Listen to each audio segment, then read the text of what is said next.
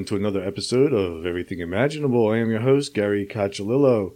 And before we get started, I want to thank everybody for listening and also thank the contributors to my show, who are executive producers Candace Sanderson, author of The Reluctant Messenger, and Ms. Aida, psychic and author of Hoodoo Justice Magic, binaural production engineer Damian Keller, author of Sounds Good, Sounds Great, monthly co-host Jared Murphy, author of It's Not Aliens, It's Worse, It's Us, monthly co-host Kat Baldwin, author of The Forgiveness Workshop, and this episode is being sponsored by tarotbyginger.com. If you are interested in contributing to the show, go to my website, everythingimaginable2020.com, and you'll find everything you need there. And now, without further ado, our guests for today are Amanda, how do I pronounce your last name? Hemmingson? Yes. And Paul Berg. And they have a book called The Birthmark Scar, and it is about basically everything that I ever cover on this podcast, from psychics to tarots to witchcraft to all types of metaphysical topics. So thank you guys for coming on today and uh, talking with me. Yeah, thanks for having us. So, what inspired the book? Like, where did this come from? Uh, well, one of there's many places that it came from. Uh, one of the places that it came from is uh, Lilith visited Paul in a dream mm-hmm. and said that we should write books together. Um, so that's how we started writing together. Um, and then the other inspiration for the content is, um, uh, so we we we felt like we weren't really seeing books that that touched on the stuff that was part of our lives in fiction. Um, so we're writing to, you know, to fill that, to have books on past lives and, and the like. Hmm. So when Lilith contacted you in a dream, like one, tell my my listeners a little bit about who who Lilith is. Um, you know, sometimes I've I've even heard different stories uh, of Lilith, and um, what was this dream, and um, what did she tell you? Well, for for for me, I mean, um, the psychic kind of phenomenon is new to me, just the last four or five years, and so uh, I, I, had met a psychic, and and I had uh, kind of she had uh, discussed on how to open yourself up, and when I got to, I, I had a message, and uh, being a very religious person, you kind of uh, suppress messages, and then you finally listen to them, and then it's just like follow your intuition uh, and I asked Amanda, it was quite uh, one of those questions like, you know, we're supposed to write together. And she gave me the look like, yeah. And uh, we, we collaborated and it just worked. It, it, it, it was a very synchronicity. It just kind of, uh, the, the, two of us made this book work and it covers a, a, whole bunch of different aspects of the metaphysical. I mean, and one of the things we're trying to uh, make people aware of other subjects and topics that are in the realm of everything. So uh, whether we're talking psychics or tarot cards, oracle cards, mm-hmm. crystals, energy healing, uh, and kind of people to open up their minds, uh, you know, to to think of other things. But Lilith is the first woman, if you, historical data in the Hebrew uh, tradition. yeah, he, yeah. Uh, and if you go into the, the Chronicles of Ben Shira, uh, it talks about that's the first time where Lilith was uh, with Adam. Right. And when actually you read the Bible, there's, you know, man and woman were made equal. And then the chapter three, a woman came out of Adam's rib. So you had to kind of, it opened my uh, kind of research uh, into who this person was. And we're actually going to do another book on specifically Lilith later on hmm. uh, in, in a year or two. So that, that's kind of where, where it came from and following our intuition. So Lilith in general, um, a lot of times I've seen her portrayed as sort of a darker type of character that was supposedly misled Adam, and then she had to go and be replaced by Eve, who was somebody who was more submissive. Yeah, so you know, I, I think we will, you know, some of that her origins and all that is lost to time, you know, and mm. so to me, Lilith is an energy. Um, it's an energy. It's the energy of um, like feminine power. Mm-hmm um, feminine equality, and you know that as an energy, it doesn't have just one face. Um, so, yeah, there's darkness to it, and in a culture where women's power is so very feared, um, it's often gonna the, the stories of it are going to make it seem darker. But, Interesting. So, so you take sort of more of like the Wiccan perspective on Lilith. I I guess. Or she's like a divine feminine figure. Uh, so I guess you know, like I think I, I I believe it's possible for a human to become a an energy that stays with humanity. Um, you know, like a, a, saint, if you will. Um, and I think some of the, the the people that we think of as gods um, weren't necessarily gods, but they became gods through their actions um, on this plane. Uh, so, however, yeah, I, I, think I think she was human. Interesting.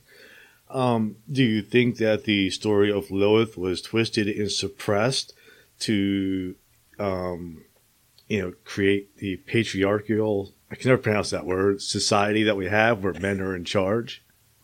So I I think I think um, Lilith has always owned her own story, um, and I think she's patient. And I think that you know our story is one of many of her coming out into the world now. Um, so sure, yeah, I think there have been forces fighting against her, um, but I would never say that anyone has owned Lilith's story more than Lilith. Awesome. Um, so what is it like, like, why did you feel it important to write a this book is fiction correct a fictional book that is going to bring to light the concepts of like psychics tarot energy healing and all these different metaphysical things that are i mean i mean they are more in the mainstream now than they were like 30 years ago but they're still sort of you know not accepted as any type of fact or um, anything like that. Like, what what makes you feel that these topics are important now, or why does Lilith think that these topics are important now to become more mainstream and be put into uh, a work of fiction, other than Harry Potter, of course? Uh, well, um, yeah, I, I think as part of humanity's evolution, um, we need to start coming um, back in touch with our own individuality. Um, and I think that a lot of these metaphysical tools um, are just a wonderful means of exploring your own um, inner reality. There's there's not really a lot out there in the mainstream to help you access that inner self. Um, and you know, I'm a yogi, like I'm super into it. Um, but even inside yoga, like at least the way that I see it taught, it's not always really giving you that empowerment and tools to access your inner self. Whereas like going, you know, you can just sit at home and think about your dreams, or you can sit at home and imagine yourself connecting with these things. You know, this some a lot of this stuff is stuff that uh, just once it's in a person's hands, then they start to they empower themselves. And so that's why I think it's important to to bring it into everyone's lives. How about you, Paul? Yeah, it's it's kind of a personal inquiry. As a, I call myself. I used to be a career Catholic, and the laws are this way, and you must think this way. And if you think outside the box, then you're a heretic you know, then you're not following the rules. And and the good the the unique thing is when I challenge the, the the bishops and monsignors that I know, and they're like, well, you know, Lilith is in the Sistine Chapel, painted by Michelangelo. We just don't talk about her. I'm like, she's in your church. You just don't want to talk about her because you don't fulfill.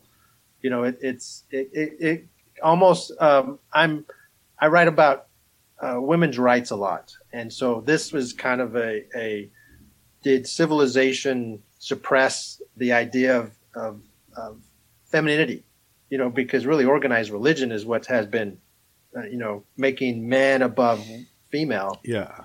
And so it's it's kind of time to rethink uh, how people view and challenge, uh, kind of challenge the bureaucracy, challenge the organization, you know, uh, and let the individual make their own decision on how, you know, uh, be their own. The, the most dangerous thing for a government is a, is a critical mind and an inquiring mm. mind that asks questions. That's so true. That that and so by telling a story with history, it lets people look things up for themselves and decide for themselves what they truly want to be- believe. And it may not be what their group or their social norm is, but it's their path. Right. You know, uh, and it's it's makes it, each individual has a choice to believe their their purpose and intuition. You know, mm-hmm. just where do they want to go and, and, you know as a as a person who deals with trauma myself you know i had to i have more uh, healing from this side of the house than i did from organized religion. So i've i've i'm, I'm coming over to this side more because i get more healing uh, through meditation through other ways that are not traditionally recognized in, in organized religion. So if that if that makes sense. It absolutely makes a, a, lot of sense. So, so what I'm kind of hearing here is that, um, you know, and, and this is common. I, I, I cover these topic quite a bit. Um, you know, the, the, the, the, masculine phys- figures of the churches and stuff like that suppress and control people and, and, and tucked away powerful figures like Lilith or Mary Magdalene or whatever these divine feminine figures that really, really you know pay play a major role in our society, and um, you know, and, and they've always been there, but there's always been this other part, like like like a lot of people say like the Knights of Templar were, were more of a divine feminine type of organization, and that's why they were more protective over Mary Magdalene and um, Virgin Mary type of worship, and that's why they kind of had to stay secretive. Also, um, when you I look at it too, is the masculine side is all about controlling and telling people what to do. When we look at the divine feminine, we're looking at something where people empowering people to do their own manifesting. So, so am I understanding that correctly?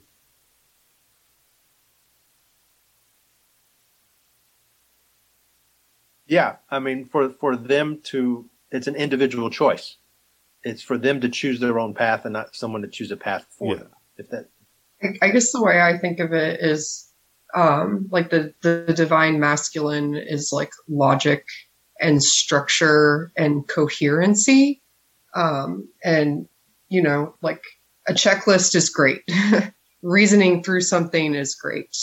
And you also need to be connected to your heart and your gut and dancing, you know, like it's, it's, you can't, you can't make the world a beautiful free place just with checklists. Um,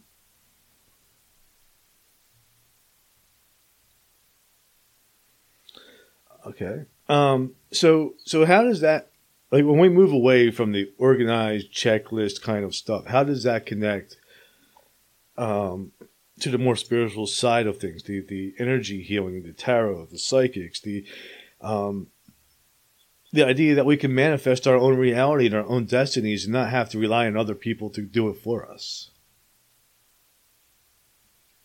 Uh, well, I was a yogi, um, and uh, yoga is very often taking, trying to take our love of checklists, and there's a right way to do it, and I just need to find it um, and kind of bringing it to a, a a, tradition that explores the inner spaces through body movement. So I was a yogi and that's what I wanted, right? Like I just, I was searching for like, what is the, the right way? Um, and with poses, asana, it's easy to convince yourself that there is a right way and really hurt yourself in all kind of ways. Um, so energy healing, oracle cards, um, lighting incense, you know, any kind of stuff you do to manifest um, especially the way it's kind of like re- been reborn in our society like there is there is no right way um, so just the way that kind of stuff has re-entered our society um, it kind of it doesn't give us as much of a chance to um, show up Nice doesn't give us as much of a chance to get tricked by that like part of our brain that that needs to to know if we're doing the right thing or not. Interesting. How about you, Paul? Yeah, um, it, it kind of like the simple thing of meditation, okay, of calming your mind and and thinking clearly and breathing. You know, it, it's very good. So I'll give you a, just a quick snippet. I used to live in Alabama a couple years ago, Ha, I came and they brought Alabama, it. They for Alabama too. yeah yeah. So lower Alabama, not upper Alabama. Me too. but, I'm from. uh, Uh, I lived in Fairhope. Oh, I know exactly where that is, but that's the good part. I mean, that that's a good part. But like um, meditation is good for children, Mhm. right? And so they finally allowed in the state of Alabama meditation as part of to calm children down when they were fighting or whatever, K through 12. But you can't say the word namaste. That's against the law. So it goes back to w- w- what is wrong, you know? It's, and it, it, it but it, it goes back to all of these things, meditation and you know self actualization are good for the soul Yes. and are good for healing. And uh, you know, um, you know, I don't need to go to a building to pay my tithe to to to see God. I can go to nature, and and it's actually more effective. And Mhm. it's just trying to make the individual, um, you know, spending time in the in the nature heals the body and soul and does much more than sitting in a crowded church could, depending on how you you think and so you but you have to open up you have to take that crowbar and start opening up your mind to other options that may be outside of your what you've been trained and educated and kind of brought up by social norms. But uh, you know I, I do yoga too. I've done it for the last couple of years uh, probably 10 years but i did it uh, for one reason and found that I, I do it now for for spirit for spiritual growth and calmness and meditation. And you can't get that from other things uh, but still, when I did yoga in Alabama, I was called a witch. I'm like, really? You know? yeah, it's, devil yoga. worship there. It's yeah, yeah, yeah. it goes it's, it's absolutely incredible. I was shocked when I moved there and found out yoga was considered something evil. Yes, and I'm like, are y'all stupid? You know, well, we're from Alabama. You know, so uh, you have to watch the words you say. But and and you know, so you just have to be careful because you you get to be pro- persecuted if you say that you believe in stuff that's outside the norm. Oh yeah, yeah, And yeah. so I was the but- loneliest but- man in the world there. Yeah, yeah, yeah, exactly. Especially in Fairhope. but that, I mean, but you know, you, you, and through an individual's kind of self-actualization is where they get their their healing. hmm You know, and they get to kind of find out what they're what they want to do and what what what makes them happy, and not just follow the mass, the crowd, society. You know, make their own way, which makes them happier. You know, it's. It, I have to be careful. I tell people I go to yoga where I work now because it's very conservative military, you know. But they even changed the name of yoga poses to make them military sounding. So you know, it's so ridiculous, but because they couldn't use actual yoga terms because of their bias against yoga, but they're doing the yoga poses, which, which is which is good for the body, which has been around as long as religion. hmm So, but uh, but yeah, I mean, it goes back to challenging everything you believe in, but you have to make a choice to to actually be a critical thinker and think on your own. That's the hardest, you know. Yeah, and, and a lot of people And- don't want to do that.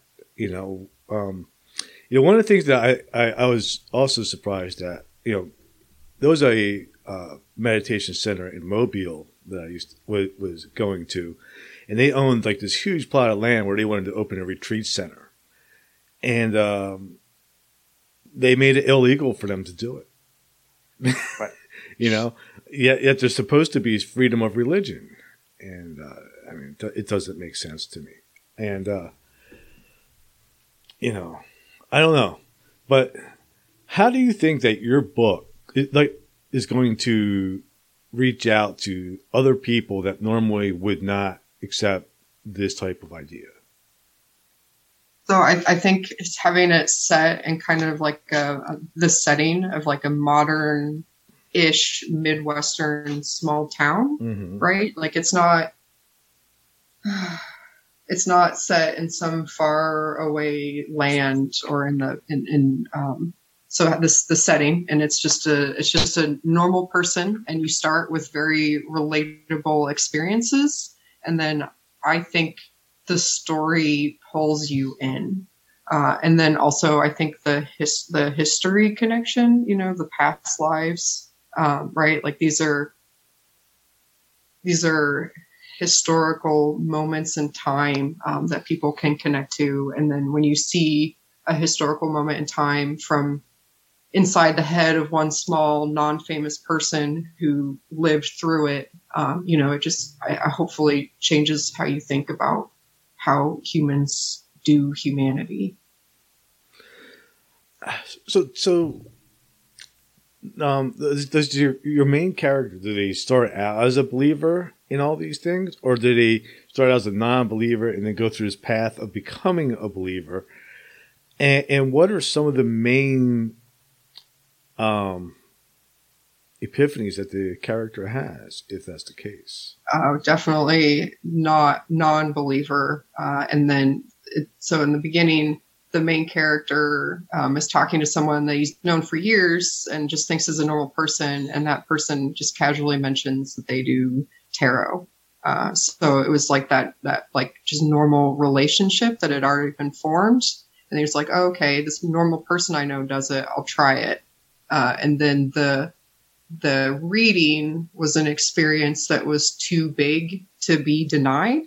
Uh, so the main character then, you know, spends most Paul spends most of the book uh, struggling with himself, um, but events events cannot be denied, and they keep happening. Um, so eventually, at some point, just the the reality of the this kind of new world that's opened up that he's living in just you know demands acceptance uh, then the other thing i think that kind of brings uh, acceptance without giving too much away is that um, it, through going through this like he connects to um, some of the pain from his life that he he'd never hadn't been able to connect to yeah. um, and i think you know finally just being able to to connect to that pain and go into the, the, the darkness of the soul and then walk back out, I think also helped the, the main character embrace this new reality or this reality, this layer of reality he hadn't seen before. How about you, Paul? Yeah, it's kind of a, like a layered onion. You have to peel back the first layer and then you still disbelieve. You become you still doubt what you see and what you experience. Then the more you peel back, the more you can't deny what is happening. And then there's clarity. You know, uh, the idea of receiving messages, uh, like for example, from a father who had passed, and then using those messages at a eulogy to make people happy. He could never tell people where he got the message, but the message made people happy because they were the words, you know, because, you know, but those things happen in the story where certain things come back and validate that there is another another side of everything.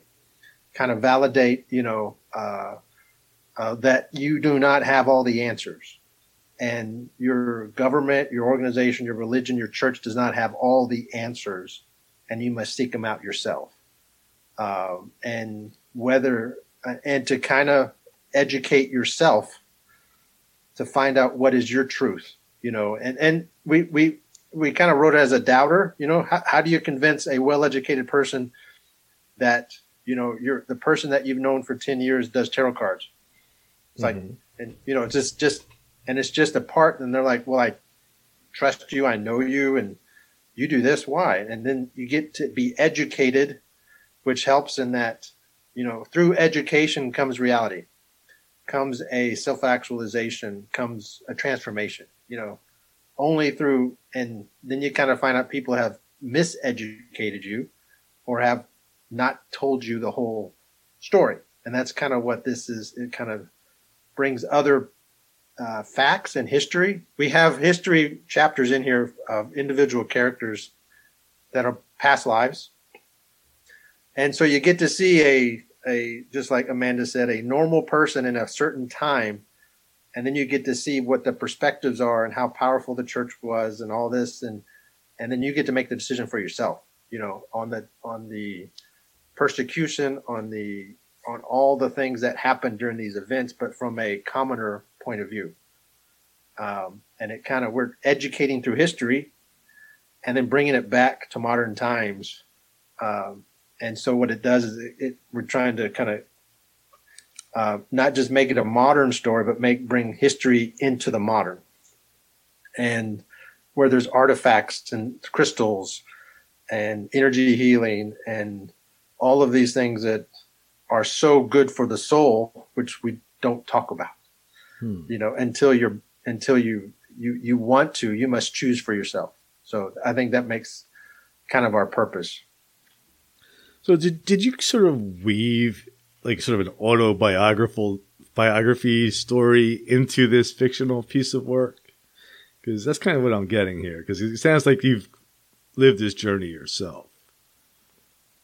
Uh, some parts of it was is is autobiographical. What I you know, yeah.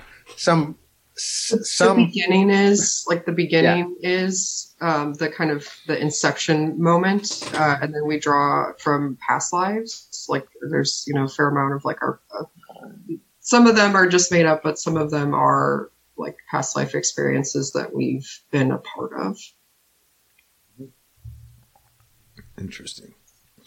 Is this- a little bit of truth is good for the good for the writing. A little bit of you know it's good. Is there really any difference between fiction and nonfiction anyway? I mean, Fiction's fun. You know, it's yeah. Know. Um. So so who's this like like like do you did you have a specific audience in mind when writing this book? Because it sounds like you kind of did by writing it in that particular setting. Paul, that's you. Yeah. Yeah, I I think it's for uh, we wanted to give it out there because uh, when we had this when we were writing the book and we were talking to people about the topic, they were all to all ages were kind of interested in it, and it was you know they I think they were interested in the story, but also the meaning behind what was the purpose of the book, and so we got motivated by when we had small discussions with people about the book and I don't think it's categorized toward. I think more younger people will buy it because they're more open to it, but the uh, more educated people or those who are open to metaphysical, who are you know are open to it too. So it, there's kind of going to be a line, but I think I think most people will enjoy the story mm-hmm. and take uh, what the purpose of the book is. They'll, they'll individually choose whether they like it or not. So I, I think that's the best way. Uh, we'll, we put it out there. It's it's part of our soul, and let uh, and and we'll, we'll, keep doing it as, as, we move on to other books. So one of the things that you both mentioned is past lives. Um, so so tell me about your experiences with past lives. You know, how did you discover your past lives? What were they? Who were you? So I I was I was originally a Taoist, you know, like I if you can't if you can't show me something then let's just tell jokes and have a good time. Like why even have the conversation if you if we, there's nothing to touch. Um, and then I um I was I was part of some group, and as part of the group, like you had to get a past life reading, and you know I'm, I'm scoffing and laughing, and then I get the tape of the reading, and I just was like, what you know like it just was i couldn't i couldn't believe how strongly my soul was like yes yes yes yes. And i i listened to that tape um over and over and over because it just like you know understanding the like the reality of that that who, whatever you know if it was all me or whatever but connecting with that person's reality and what they were struggling with it was just like, it's okay. I don't know. It was, it was, it's okay. Like this is bigger than you and it's okay. And you'll be fine.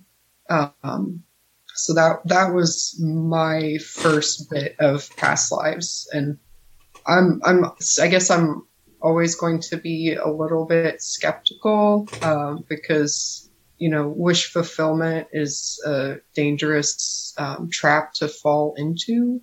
Um, but uh, we have a lady that we go to, Lena, who shows up in the book, and she does uh, past life readings, and she's just brilliant, and we trust her to death. Um, so that's that's my favorite um, vehicle for for connecting with that kind of information. How about you, Paul? Yeah, and and in regards to past lives, I mean, think about meeting when I first met Lena uh, she told me that I had a scar on my back. I've never met her before, and she defined how I received this scar on my back, which I do have.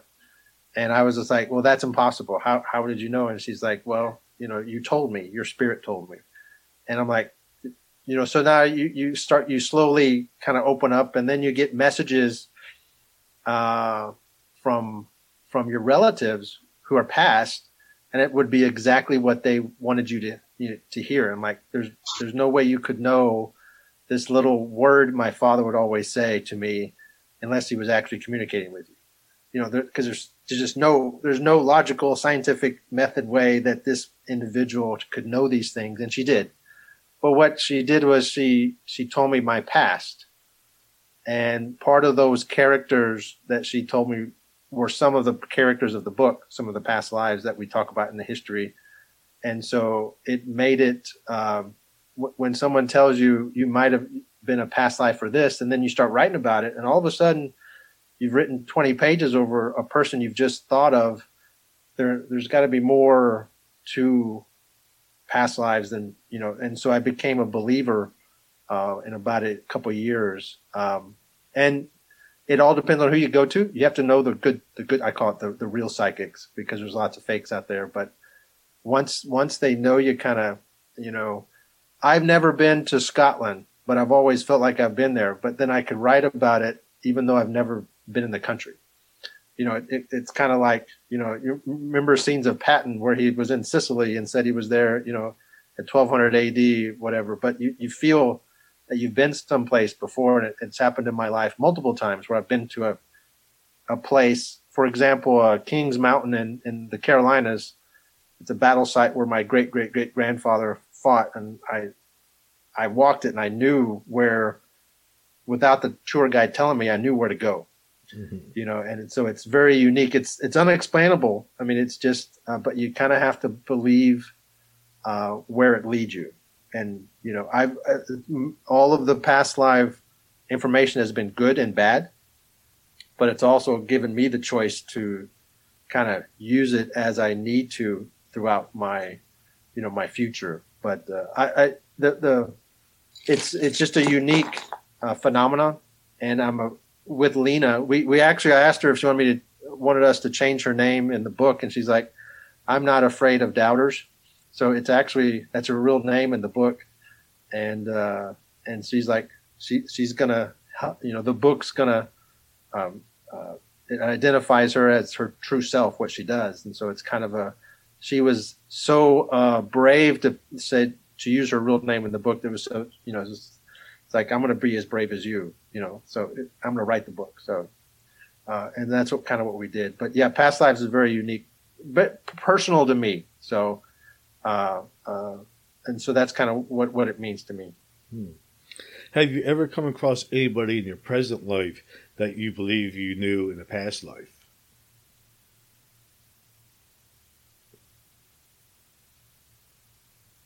Yeah, we definitely have gone through multiple past lives together. Yeah. yeah. So you two have known each other in other lives. Several, yeah.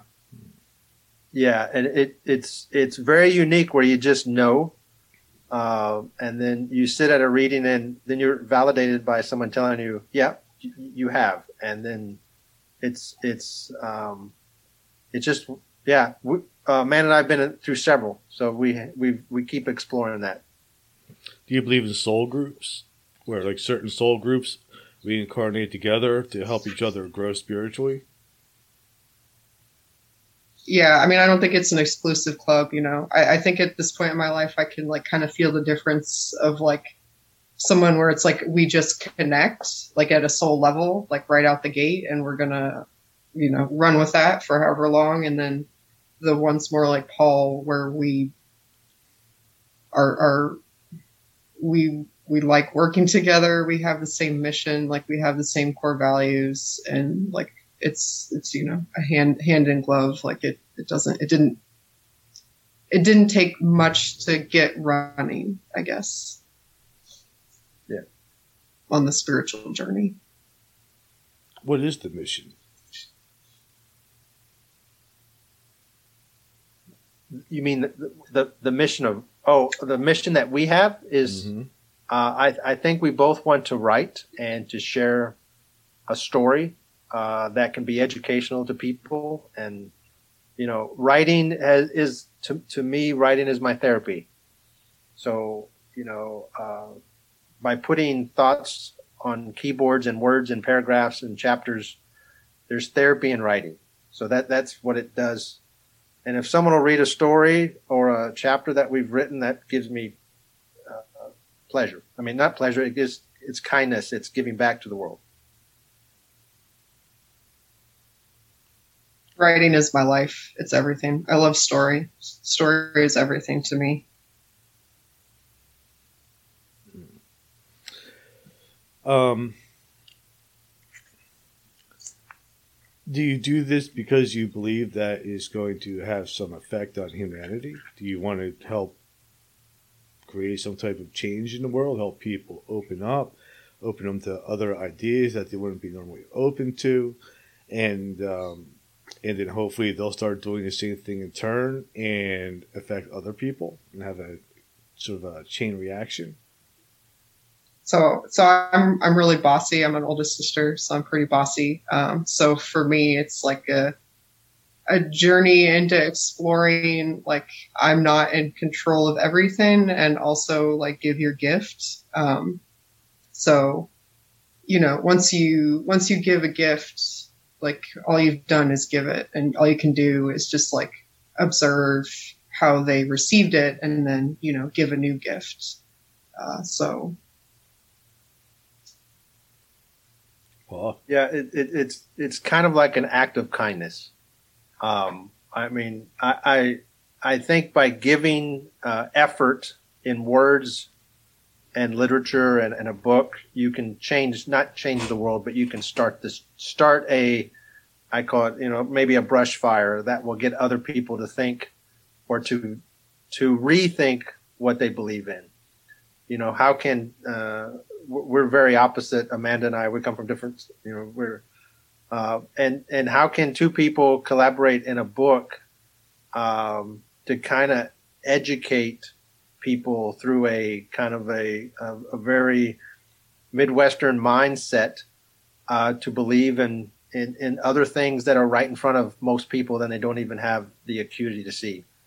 And so if, if all they do is, is think about or Google a topic on maybe energy healing or tarot or go to a reading for the first time, you know, that's kind of just, it opens the door. It just puts your foot kind of in the door because the book is pretty, is pretty good. Hmm. Uh, but it, it, it, it at least opens the window and the door to allow people to rethink what they believe in.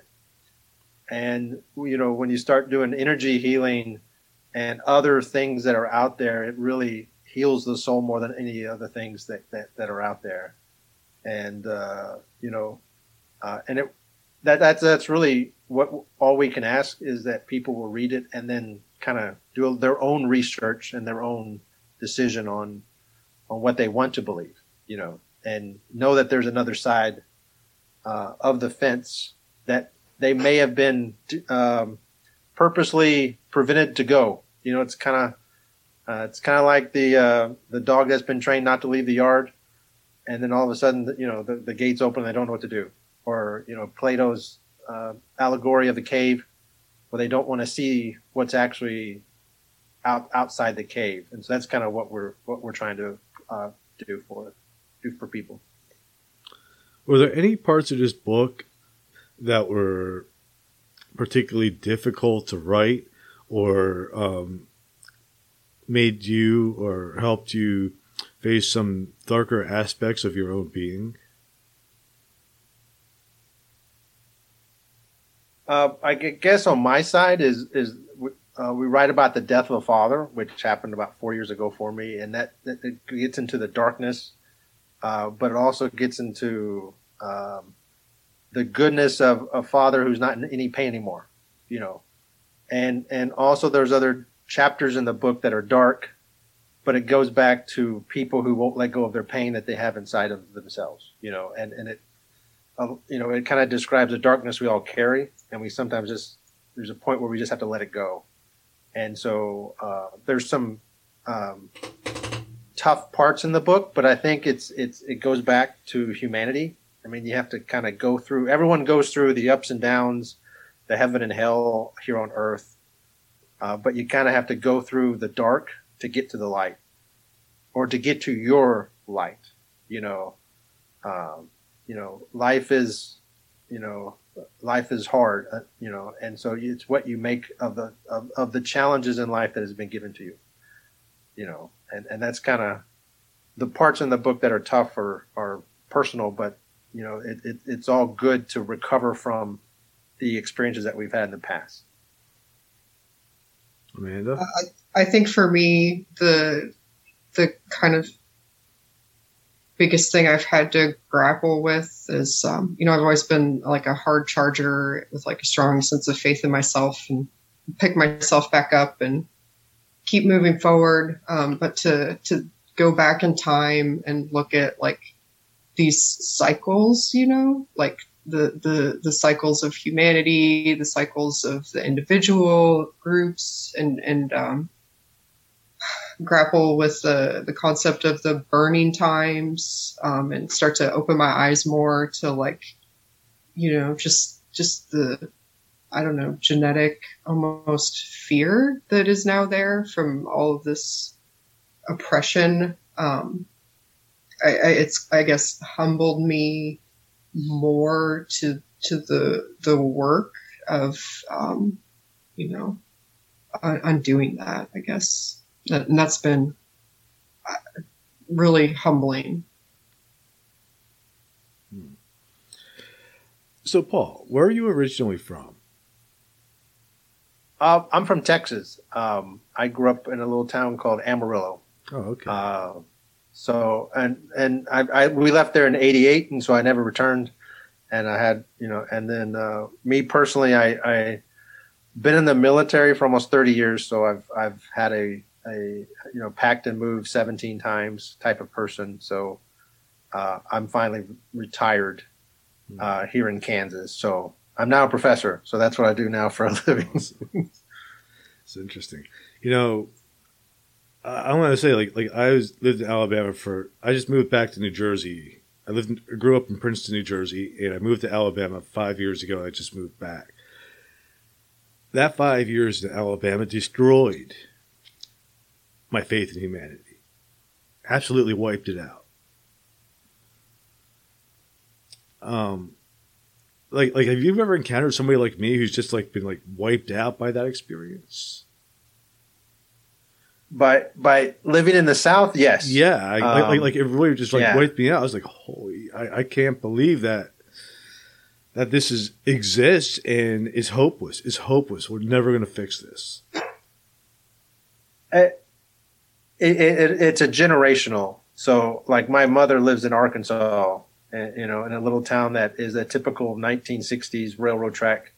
You know, it, people live on one side of, this, of the city, and and that's just the, it's the way they are. Mm-hmm. And it's just going to take the next generation of children who become adults to be part of the change. And I, I, think, so. I think our I think our young adults now under the age of 35 are the future of our of, our, of America because they're you know, I, I totally that's what I fully believe because I, get to see them.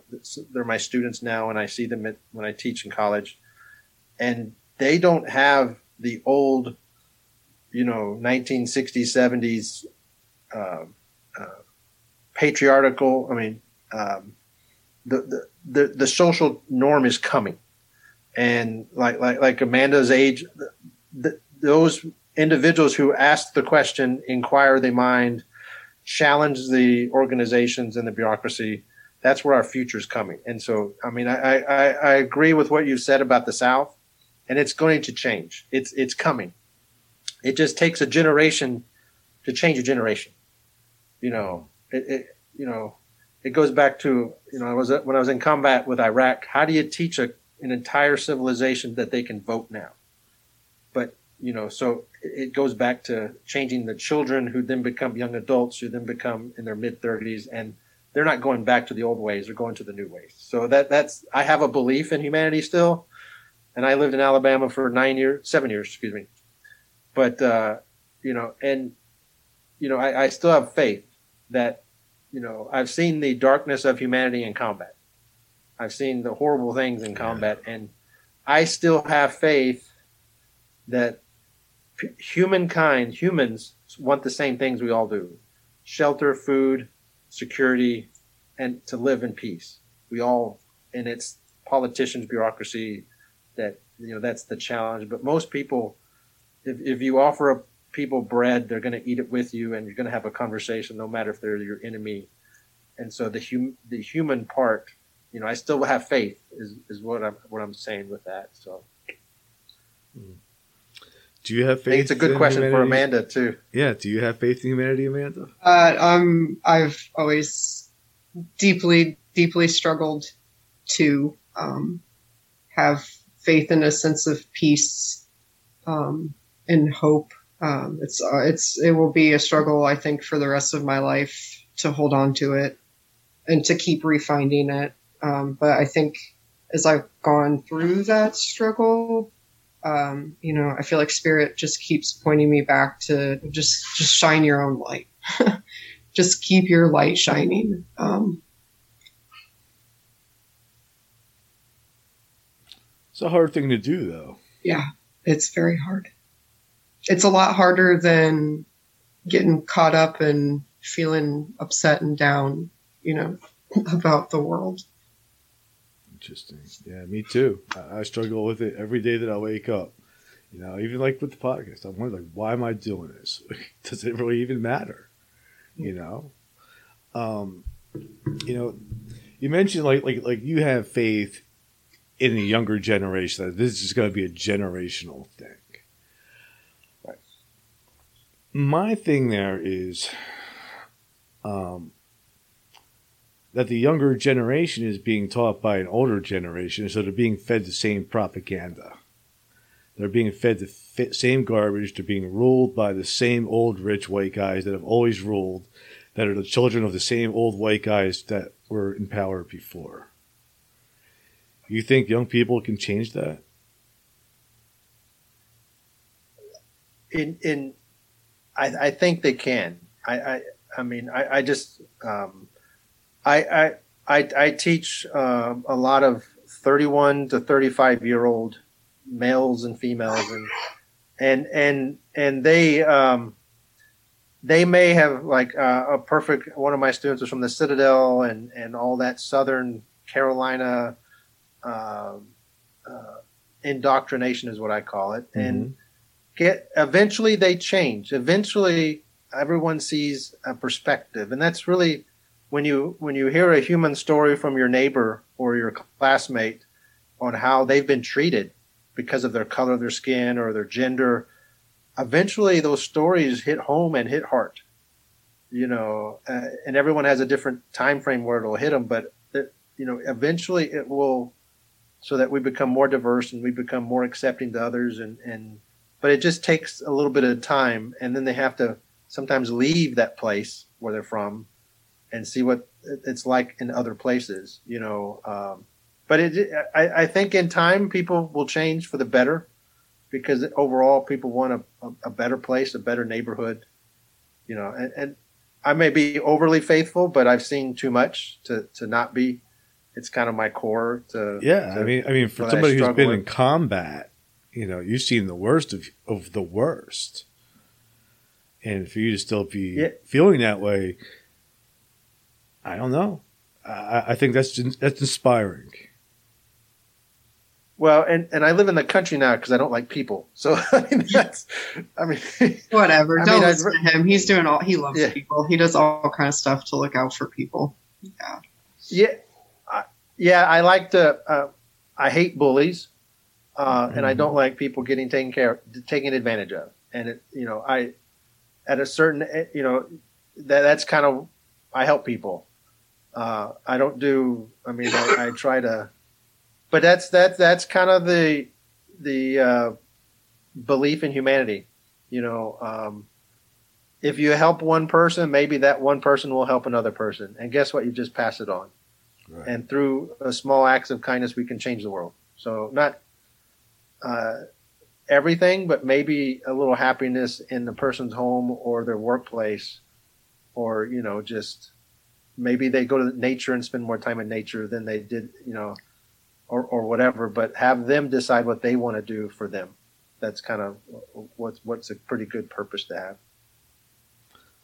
So, out of the metaphysical modalities that you cover in this book, from tarot to psychics, witchcraft, etc., um, this, this question is for like you know you, each each answer them separately.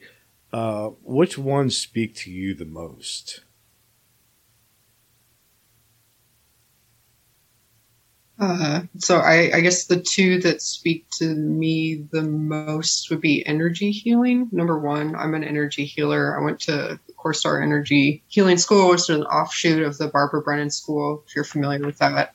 Um, and um, going through that three year program of just learning how to use that level of like my vision or like my perception of you know the world around me um, you know yeah energy doing energy healings receiving them is great but just the fact that like every day and every interaction that i have like i have this whole tool set that like feels so natural and normal and just part of me um, to to bring to the table to everything that I do. Um, you know, to be able to see in more of the colors of the rainbow.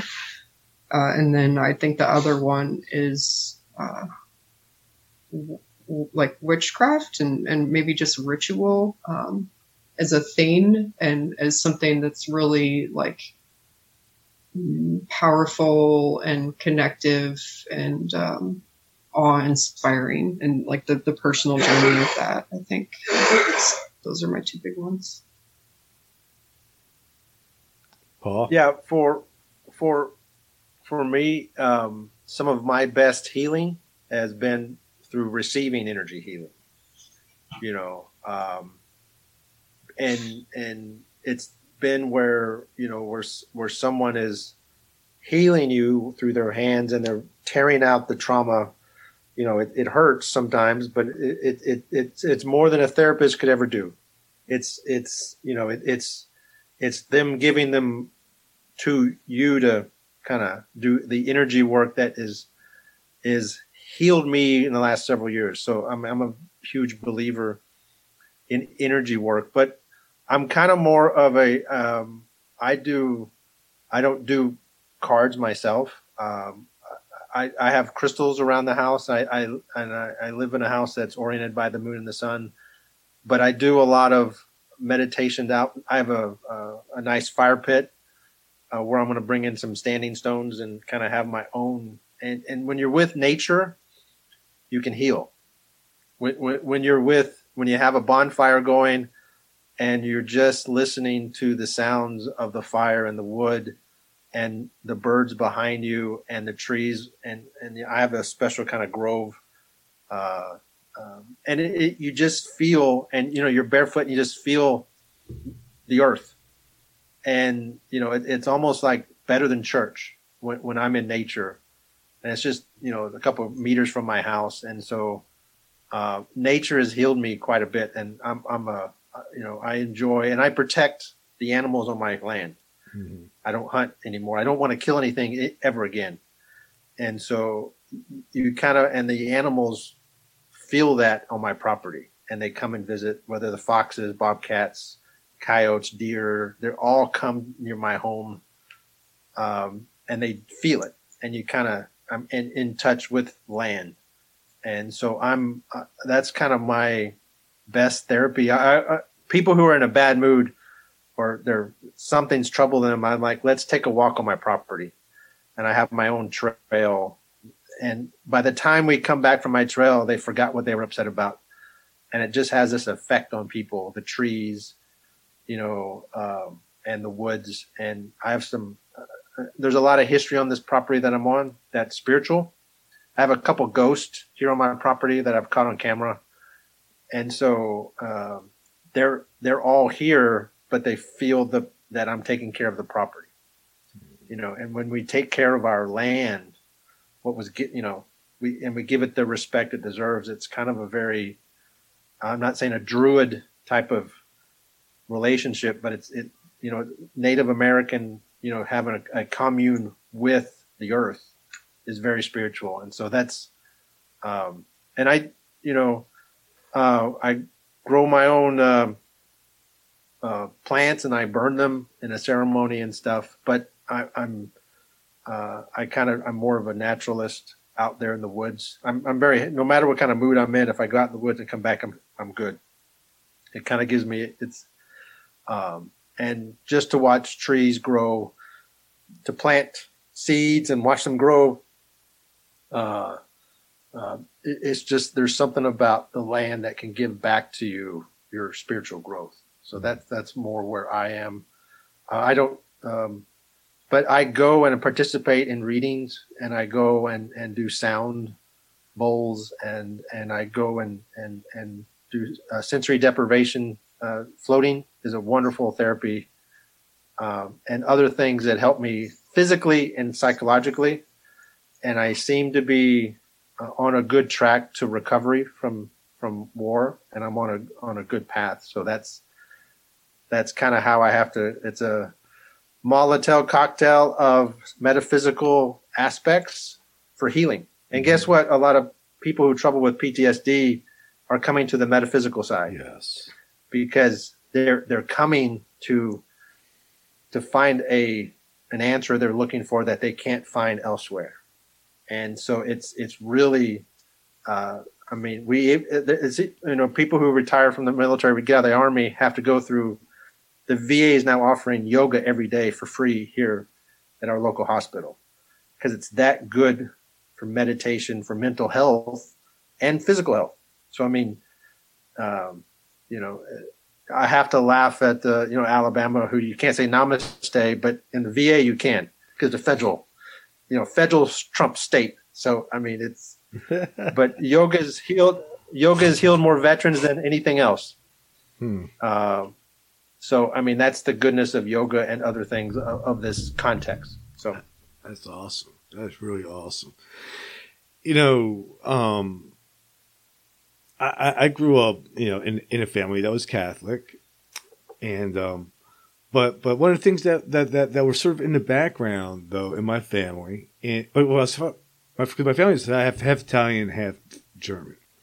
Anyway, the thing that got me into all this stuff as a kid was tarot cards because I had an aunt who read tarot cards, and you know, and then they, I started reading into it. You know, and I discovered that you know, Barthy Noah came from Italy, and it's you know, it, it's just and all the mythology behind the cards and the mythologies behind the religions and all these stories. Um, and you know, it's the storytelling. Like, like, like, like you guys have written a book and it, like, like tarot cards and storytelling to me go together. And I think that's a key part of human existence. And it might even go as deep, not just into our psyche and the collective consciousness and the astral stuff and Akashic records, but these stories are probably imprinted even in our DNA at a physical level. Would, would you agree with like, like, like, like how deep that storytelling goes that affects the human's consciousness and our ability to change. I'm, I'm an editor. It's inescapable. Everything is a story. You know, I'm working with these like people getting their PhDs, right? Like their dissertations, like really high level of, you know, abstract thought. It's still a story. Like it's everything. I, I, I yeah, I, I agree. It's that deep. Paul? Yeah. And, and you, but you have to tell the story. I mean, mm-hmm. w- when you talk about the um, our collective consciousness, but you, you, you tell it for them to be inquiring. You, you you tell a story for them to ask their own questions. Uh, when you talk about the Catholic Church, when you actually look at uh, Druid ceremonies and you look at a Catholic uh, communion, it's the same. You know, it's been when- around when- since I mean, I think Babylonian ceremony is where the Yes. communion came from. It's the same. Yeah. And then when you when you look at the Catholic holidays on top of the pagan hog- holidays, it goes back to Constantine. Mhm. I'm like, so it's all. And when you look at the Bible, uh, the the Catholic version, Easter is always by the moon. You know, but it's in fine print. We don't tell people that it's actually you know on- on the cycle of the moon determines. yes, it's Easter. And you know, you tell Catholics that, and they're like, "You're a witch." I'm like, "No, it's in your own description of when Easter is. you know, read your Bible." So, uh, but uh, you know, people see what they want to see and read what they want to read. But uh, it's kind of good to use their own uh, dogma with the discussion I usually have with both most Catholics. So. Um, I'm, I'm sure the Catholic Church doesn't like me anymore, but it's like the mafia. Once you're in the Catholic faith, you're, you're in it forever. So, uh, Interesting. No, my grandpa left. We ain't been back. so, so do you? Do either of you? Oh, I'm sure I- everybody everybody has a favorite story or a favorite mythology. What is yours? That's a good question.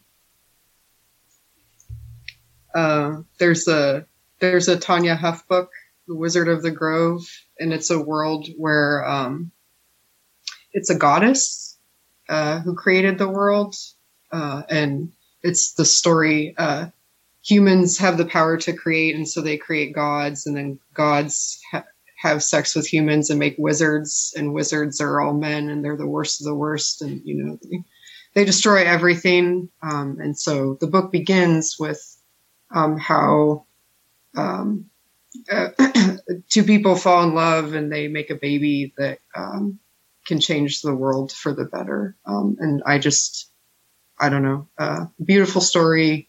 I just love the way that uh, she creates this like goddess as the the the creator um, and kind of what that means. So that's that's the one that kind of keeps my heart going and alive. Um, I, I, I, don't really have a, a favorite, but one of my uh, one of the books that I've, I've I've, I've I've really read quite a few times more than any other book is is The Razor's Edge, which is uh, by M. Uh, and, and and Bill Murray made a book, made a movie of it back in 1986.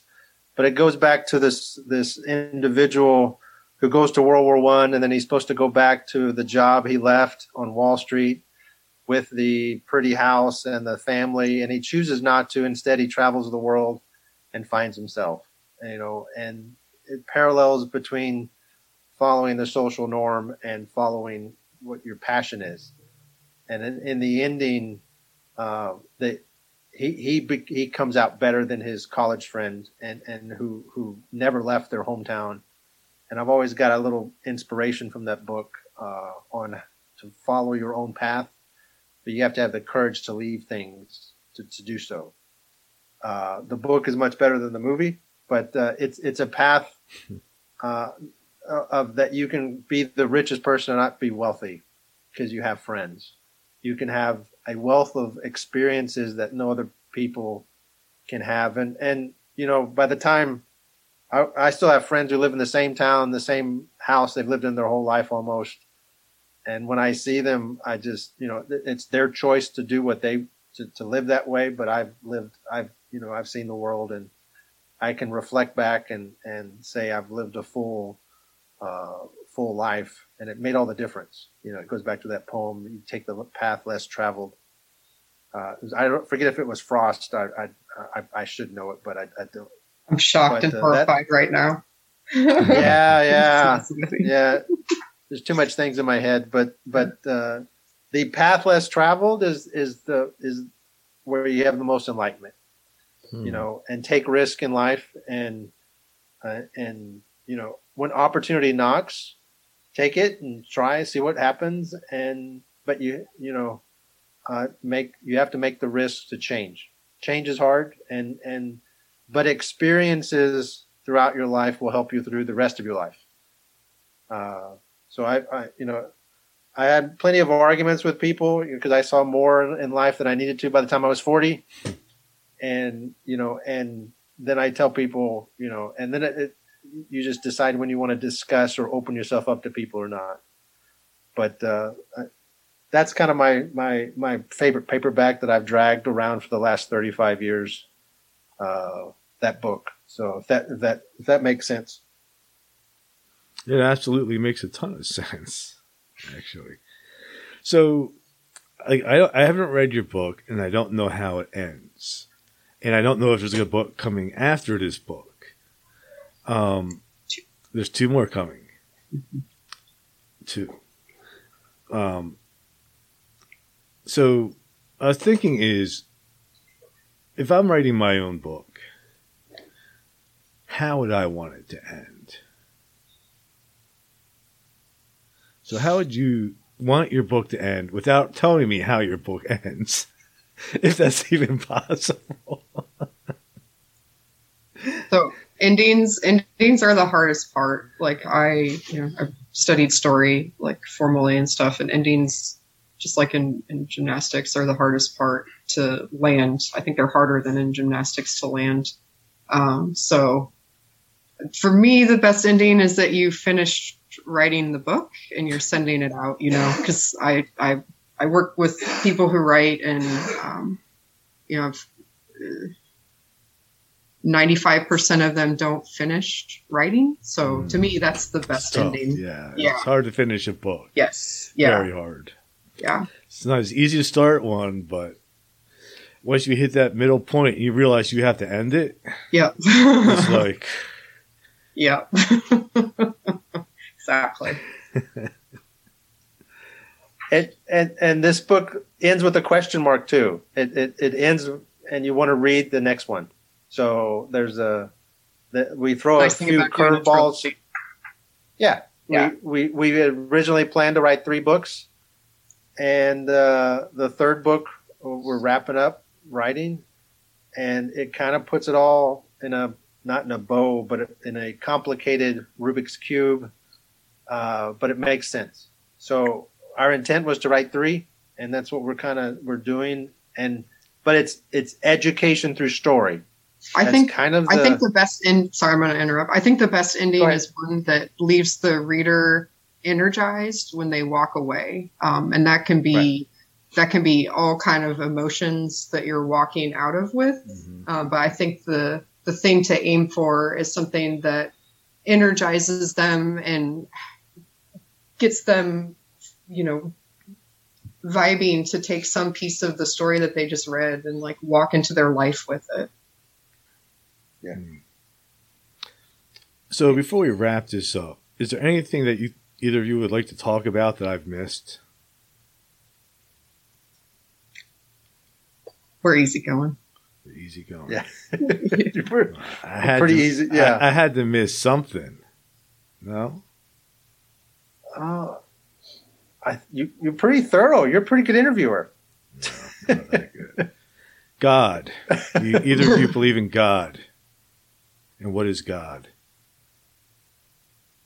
Uh, so I, I really like, I can't remember the author, but um, it's called The Star Maker. It was written by this Jewish guy in the 40s. Um, and the story is uh, this the the idea that he gives of God is that the entire universe is um, a little piece of God that's like connecting and growing and connecting and um, evolving, and the the end of the universe is the is the universe like reaching out to like you know hug God or whatever, and that mm-hmm. the universe, and this is just the cycle that happens over and over and over and over. Um, it's kind of like so, the uh, Kabbalistic view. Yes, yeah, and I, I, I like thinking of myself as one small little piece of this journey. I like it, Paul. Yeah. Um, and, and from from my I guess my religious background, you know, you say the creed. I you know uh, you, you, know, you have to repeat it in mass every time. Um, but um, by going, I mean, I believe in a God. I believe in, but I also believe in the spirituality.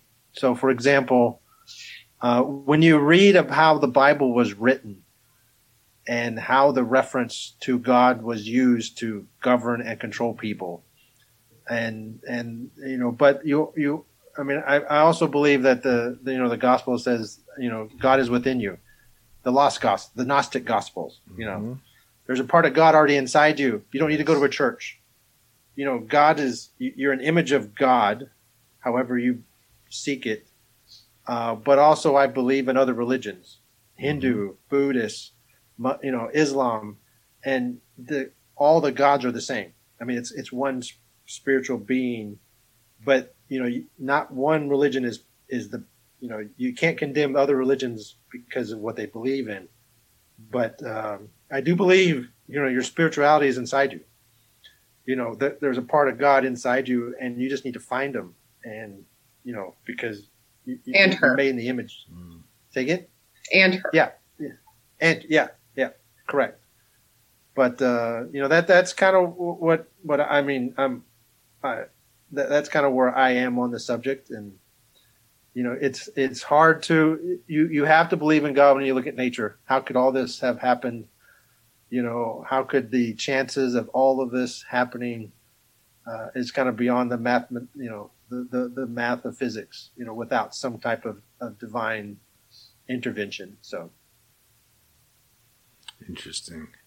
You know, that that's also true. You know, I, I believe that if you are if you look hard enough for for God and creation or some type of cosmic consciousness, if you look hard enough in anything, whether it's in Buddhism, Hinduism, Catholicism, right. nature, Kabbalah, whatever, you look hard enough, you'll find it.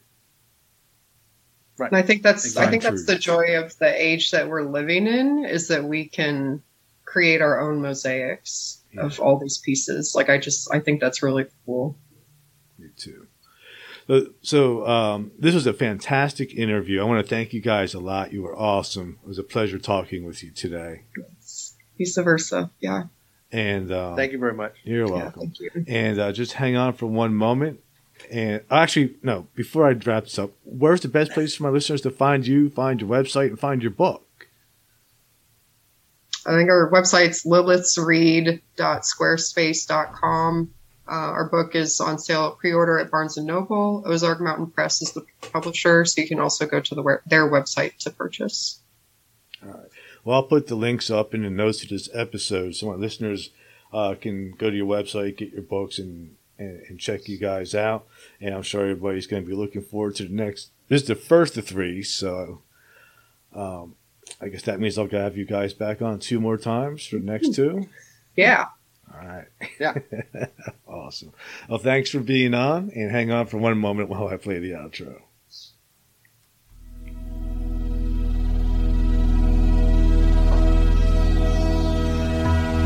Thank you for listening to Everything Imaginable.